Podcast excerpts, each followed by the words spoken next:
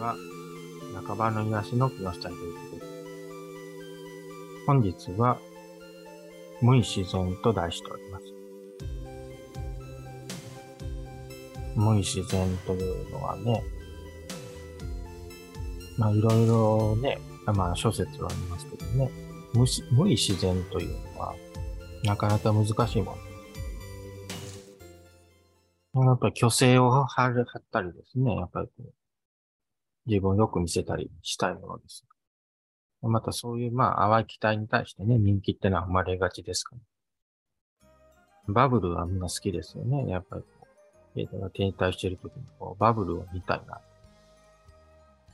まあ、非常にわからなくもないんですけどね。まあ、でもね、まあ、やっぱり、無償の愛には勝てないんですよ。で、このまあ無償の愛っていうのは、やっぱりこう一途にこう、貫いていけるものですね。もうほんと平凡に見える人っていうものに学ぶこと多いです。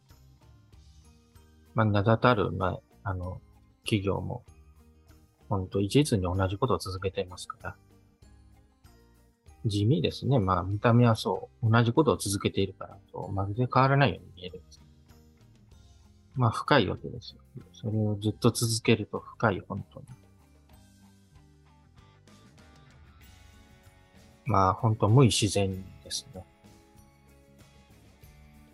このまあ無意自然さというものに本当学びたい。このまあ簿記っていうのをね、まあやり始めてまあ簿記を見ているとね、本当自分のだからまあ、チャラいところを本当見透かされてるようなね、こんな気持ちになりました。まあ、そう、この、まあ、一途に貫いてるかっていうね、もっとこう、は派手なことを、そういう気持ちは分からなくもないけれども、だから娯楽としてはね、そうなんでしょう。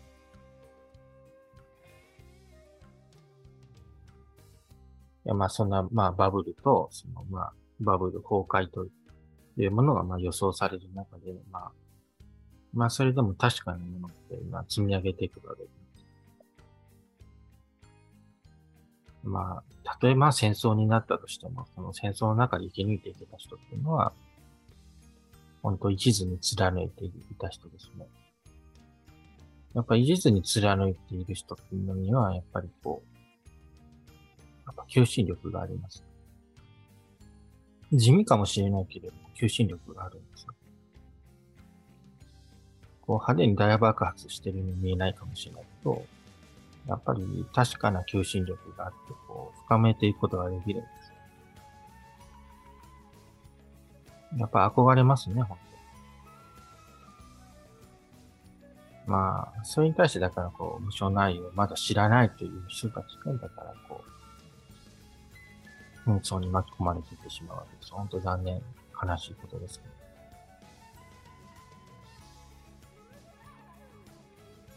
だから私からはもう本当その一途に貫けるものを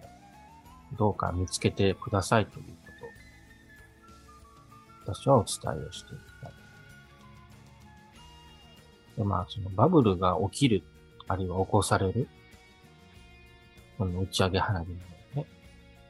やっぱりこう、漂っている人々っていうのは、やっぱ希望にすがるわけですね。だからこう、バブルっていうものに参加したがるわけですね。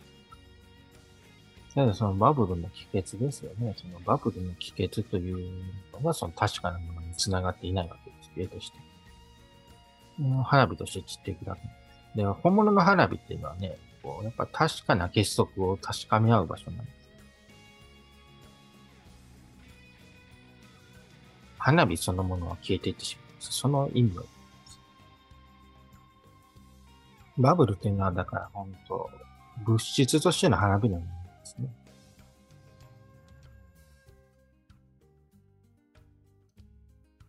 あ自然現象と言えなくもないですけど。で、まあ確かなものというのを見つけて、それに向けてやっぱ死していきたい。投資していくということです。積み上げていくというですね。だからそれに夢中になっていれば、だから、縦回りが慌ただしく打ち込んでいくことができます。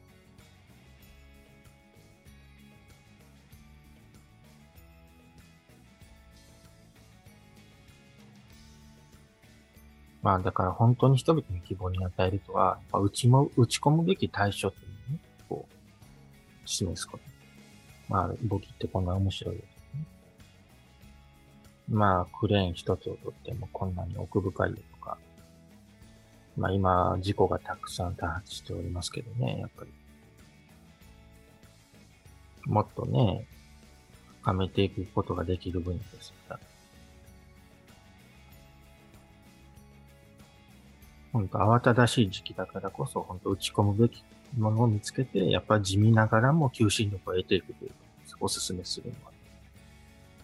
まあ、例えば、まあ、為替相場みたいなことをよく言うんですけどね、為替相場をとっても、だから混沌の場ではあるんです、非常に。で、まあ、混沌とした場所だからこそ、角度を高めていくね、まあ、修行の場になります。えー、まあ、角度を高めるということまあ、ずるいなと思わなくもないんですけどね。でも、人間としてだから生き続けるって角度を高め高めることになるんです。例えばね、まあ、飲むのをカップに注ぐときに、それが確実にできなければ、えー、飲みづらいですね。飲みづらくて、生きづらくなるわけです。歩くのもそうですね。足を引こずっていれば、歩きづらいわけです。確実に足を出せないんです。痛みを伴ってしまいます。やっぱり治療しなければならないです。だからそう、為替相場の今本当にたくさんの要因が絡んでいる複雑回帰な相場の中でも角度を見出すことができるっていうのはこれ修行なんです。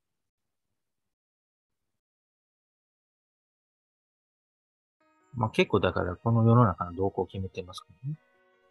で、まあ為替相場のもう一個のところで相対性ですよね。相対性、つまり、まあ金とドルだったら金とドルそれぞれの要因があります。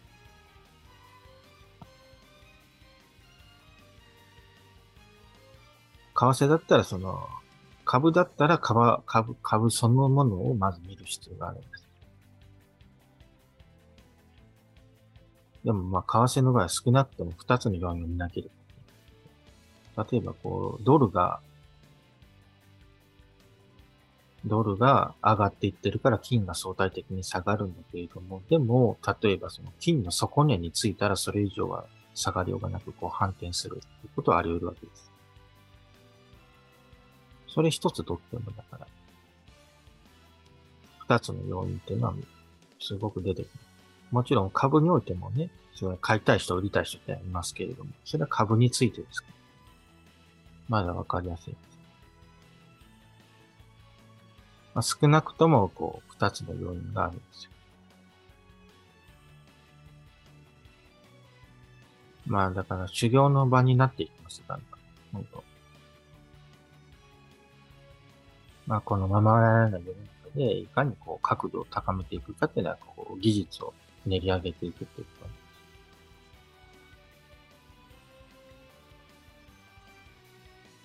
す。まあまあ、それが無意自然と言言えるのはね、無意自然っていうと、だから本当、何も知らずに、こう、混沌になすがままにされるっていうことではないんですよ、実は。まあ人間って生き抜いていく存在だからですね、生き抜いていく存在っていうのは、やっぱ角度を高めていかねばならない。自分の筋を目指していくっていう。自分の筋に対してやっぱり自然である。これはだから自然と言っても、だからこう、無機物と有機物って違います。まず。まあ、生物って違います。物質は確かに混沌です。生物に比べればでも、生物っていうのは己の軸を持っていて、その生物らしくあるっていうのが無意自然です。人間が人間らしくあるために、やはりこう、技術的に角度を高めていくっていう要素は不可欠です。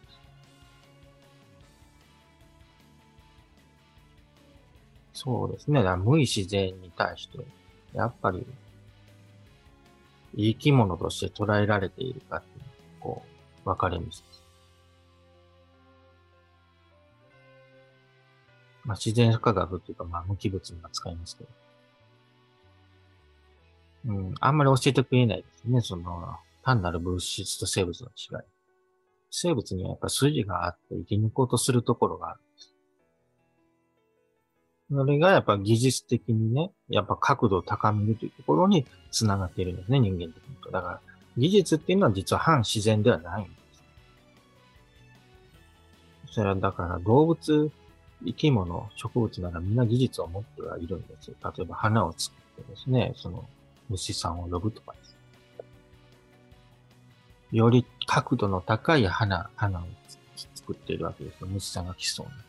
お店でもそうですね。お店もより集客ができそうな風に工夫しますよね、立地から。そうですね。だから、こう、生物と無機物は違いますよっていうのは、こう、無機、無意自然を理解する上で大切な要素。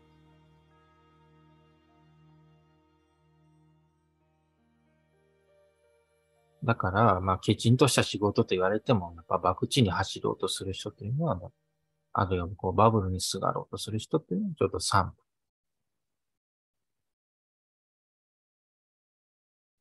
なんでこのバブルにだから終焉が来るのかっていうと、バブルは不自然だから。やっぱりこう、適正価値というところから跳ね上がってるから、いつかこれがこう、墜落するっていうことはあり得る話。ではなんでそんなバブルに意図的に起こそうとするような人がいるかというと、やっぱりこう、まあ、まあ、本当、ひがめかもしれないですが、やっぱり富を吸い上げることができるじゃないですか。こう漂っている人々がバブルに投資をする。そして、こう、バブルを仕掛けた側はもうそろそろ高値だなってことで売り抜けると次第に崩れてしまう。破裂するように。でも、これはだからどちら、どちらとも言えるんですよ。バブルにすがろうとする、やっぱり、無償の愛を知らない人も至らない。もちろん仕掛ける側も性格は悪いですけど、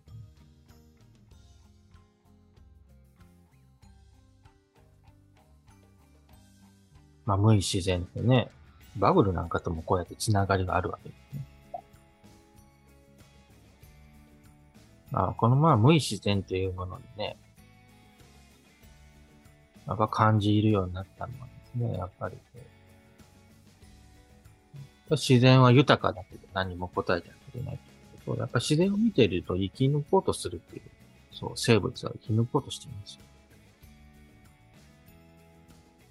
そこにね、やっぱ感じるところが多い。非常に。生物は生き抜こうとしてるんですよ。私も生き抜こうとしてる。共に生き抜いていきましょう。で、その中にだから、バブルという不自然なものに対する姿勢なんです。で、そんなバブルも起こってる中で、なぜ為替を続けるんですか？為替っていうのは、だからこう、本当相対的なものでして、やっぱり角度を高く向き合うことができるわけバブルに対してだから、バブルを盛り上げるのもだって、それを弾けさせるのも確かに悪いのかもしれない。ただそれをまあ緩和するということがむしろできる、できうるわけです。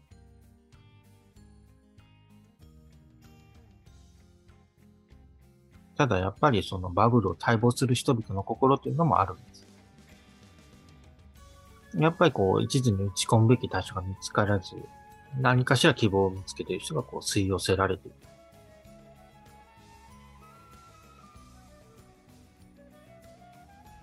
えー、そしてまあ、そうやって吸い寄せるものがなければ、彼らの心も爆発してしまいます。ただ、私としてはやっぱ無償の愛の見出してほしいところです。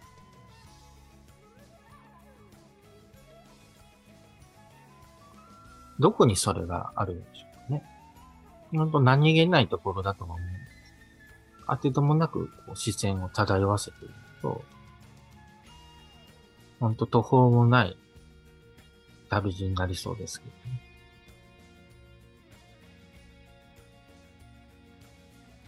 私のだから、私もまただから、なぜだから、ぼ、例えば簿記が苦手だったのかっていうと、やっぱ政治的な見方が割で、簿記ってこう横に割ってると。これが90度ずれていて気持ちが悪いものはありました。ただやっぱ簿記に学ぶところっていうのはある。簿記がわからないと、だから本当、経費とだから、経費と収入の関係っていうのはまだわかるけれど、経費と資産の関係っていうのが大事ですよ。これが原価償却って考え方をもたらしてだんだんと経費に組み入れられていって、資産価値が減っていくと。そういったようなこととか、あるいはこう、お金があると言っても、なんか負債なのか、利益、収益から来たのこれ大事ですね。人のお役に立ててますから。まあ、お役に立ててると言っても、こう、バブルに向かっているとか、っていうのよりも、やっぱり、ずっと一時に続けていければいいなっていうような感じです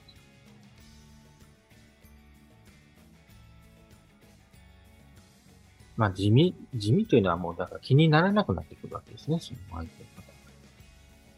もうだからここまで来るとそれをずっと貫いていって深められるかどうかが価値になってくるわけです。やっぱりその、どれほどだから絶対、絶対王政だったり、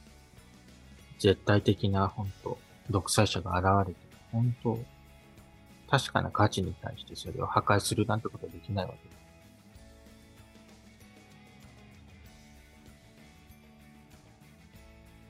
やっぱりこう、バブル崩壊の後悲しいかな、起こりがちなんですね。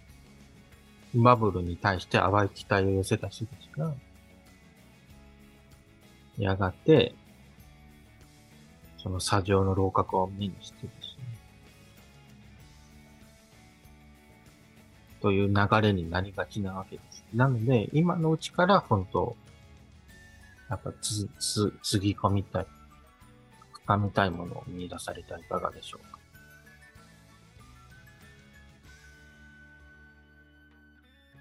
なので、為替相場というとなんだかやんちゃな相場なような気がするかもしれませんが、あの、修行の場としても機能し得るものです。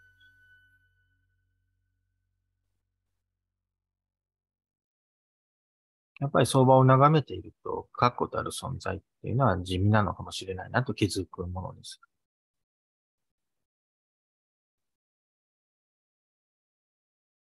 私もだから本当、コロナ禍がやってきて、世の中が一気に地味になったとき、結構耐えられなかった人間なんですけれども、ただその中でもやっぱ打ち込めるものを見出していったっていうのはあります。本当寂しかったですね。寂しかったけれども、それでも自分の打ち込めるものを見出して、やっぱり自分の家庭を豊かにして、一人であって。一人であっても家庭ですよ。打ち込めるものに対して求心力が生まれてくる、でも単なるそれが倉庫のようなところだったら難しいですけど。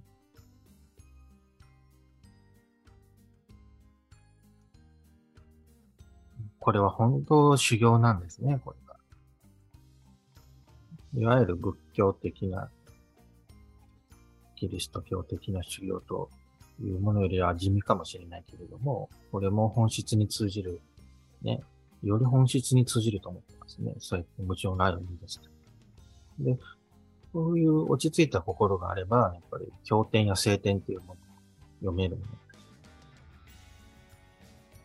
で、まあそういう大きなストーリーは流れるけれども、こう自分がこう深めていくものになるよっていうのは、やっぱり生きている喜びですね、本当に。で、簿記も案外深かったです。この4つの項目を見ていると、だか、やっぱり一人よがりでなく役に立てているかって意識してたら、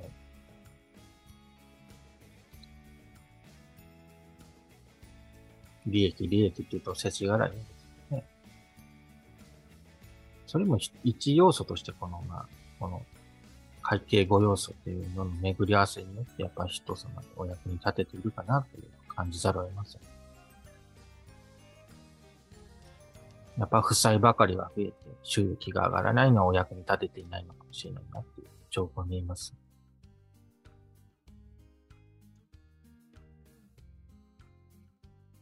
そのお役に立てるときにこう派手な装いをしてバブルを演出するのか、それともだから、やっぱりこう俯瞰深めていくことで求心力生まれてくるかというと後者の方がいいんですよ。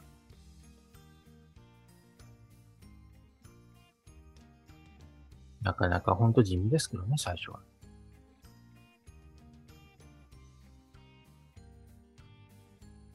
地味ですけどね、かすかな手応えがあるんですよ。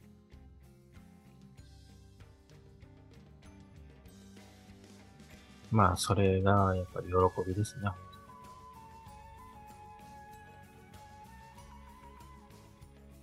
やっぱりこの三次元の現世に生きているから、その実感が湧くんですよ。深めていくという、己を深めていくという実感が湧くわけです。ぼんやりとしてこうエネルギーとして漂ってるだけだったら、無かに、無かに釘みたいな感じです。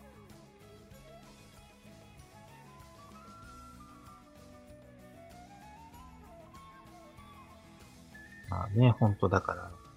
簿記とかもよく理解できてない頃は、どうして、あの、単なるあの帳簿にあれだけの人がすがるんだろうかみたいなことをしてましたね。ただやっぱりこう、人々の長年の問いというものを削りしたものね。あの、イタリアのルネサンスの頃に複式簿記と生まれたようです。まあ、この複式簿記というものが、だか貸方借方という、政治的な、伝統的な政治的なあれとは90度直角に曲がっている。これが、だから、近代的なものを目指してる。でもまあ、その近代的なもので、だからまた再び二大勢力が生まれてしまっているのは、こう、現状なんだけど、この、だから、縦でも、縦か横かどちらかかっていうので、なんか両方である。これ4、4分割ですね。で、さらにこの政治経済の枠組みというのを被せると8つになり、そしてその土土台と中心があるから11個の要素があるそうだなと。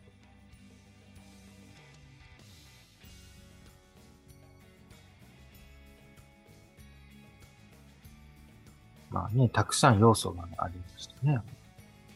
戸惑われるかもしれませんが、まあ、それぞれ、まあ、具体的に、こう、こう、具体的な例を挙げることができて、想像がしやすいかなと思う。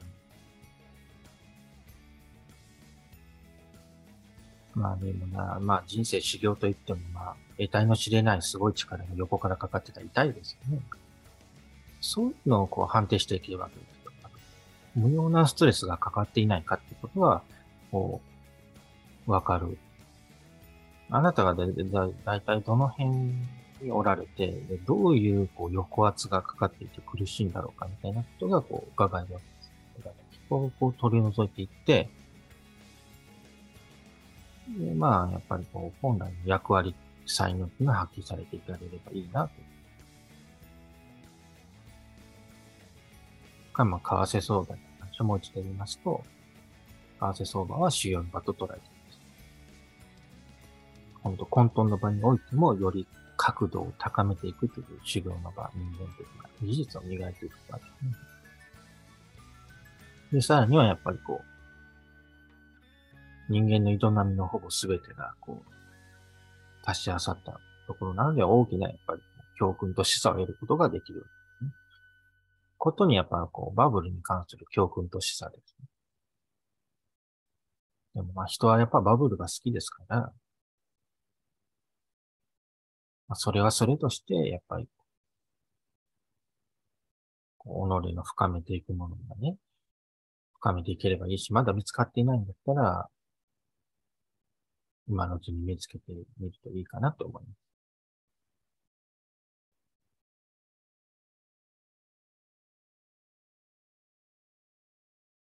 まあ大変でした、私も最初はね。本当何も、やっぱり、やり抜いたことがなかったと気づかされましたしね。初めて何かやってみると、スキルをやってみるときに、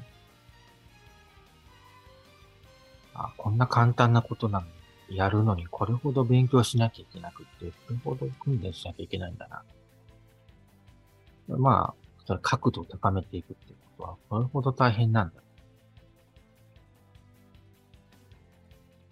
やっぱり訓練されていないと、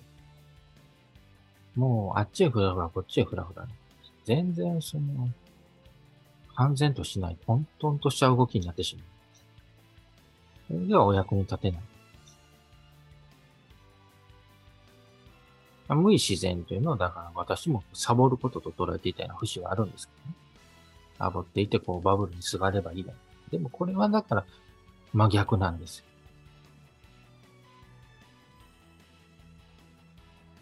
だから、やっぱりこう、己の道を深めるべく、そしたら角度が高まっていき、求心力も増していく。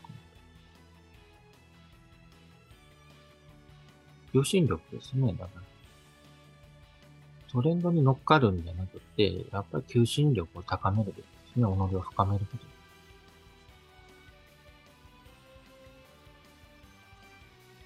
やっぱりそうやって確立している人に、やっぱ見習うことですね。私もそう嫉妬心のが勝っていました。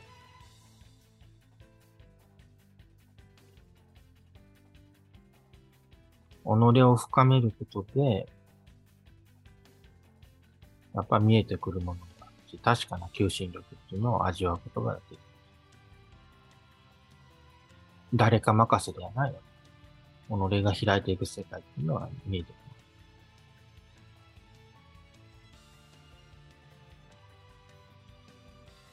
だからまあバブルに関しては本当経済、経済力のある人間の制度もあるけれども、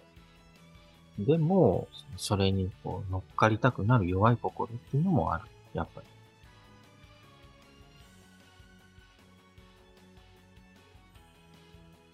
それに関してはやっぱりこう、やっぱ己を深めていきましょうということをお勧めします。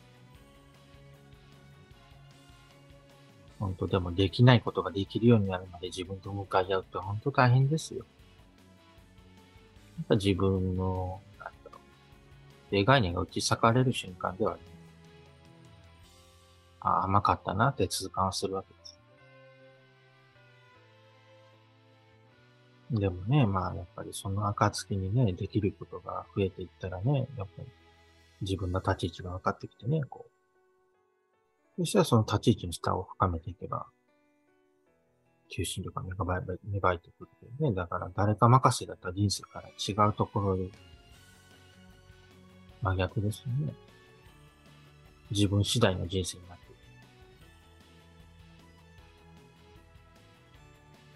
る。ね、これが生き物ですよ。でもだから生き物ってそんなトレンドに乗っかってトレンドに乗っかって命を失うことのが少ないような気がしますけどね、なかなかこう、おだてても動かないんですね。あの、動物の方。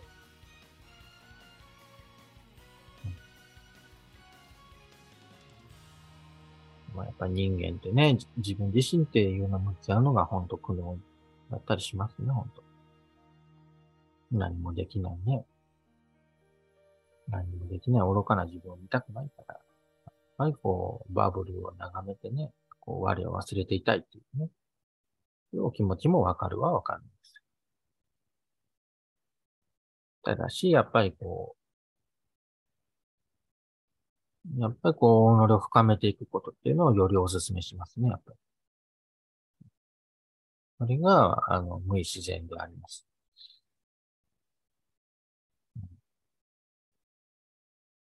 ありがとうございます。皆様と共に歩んでいけることに感謝しています。また来週もお会いしましょう。ごきげんよう。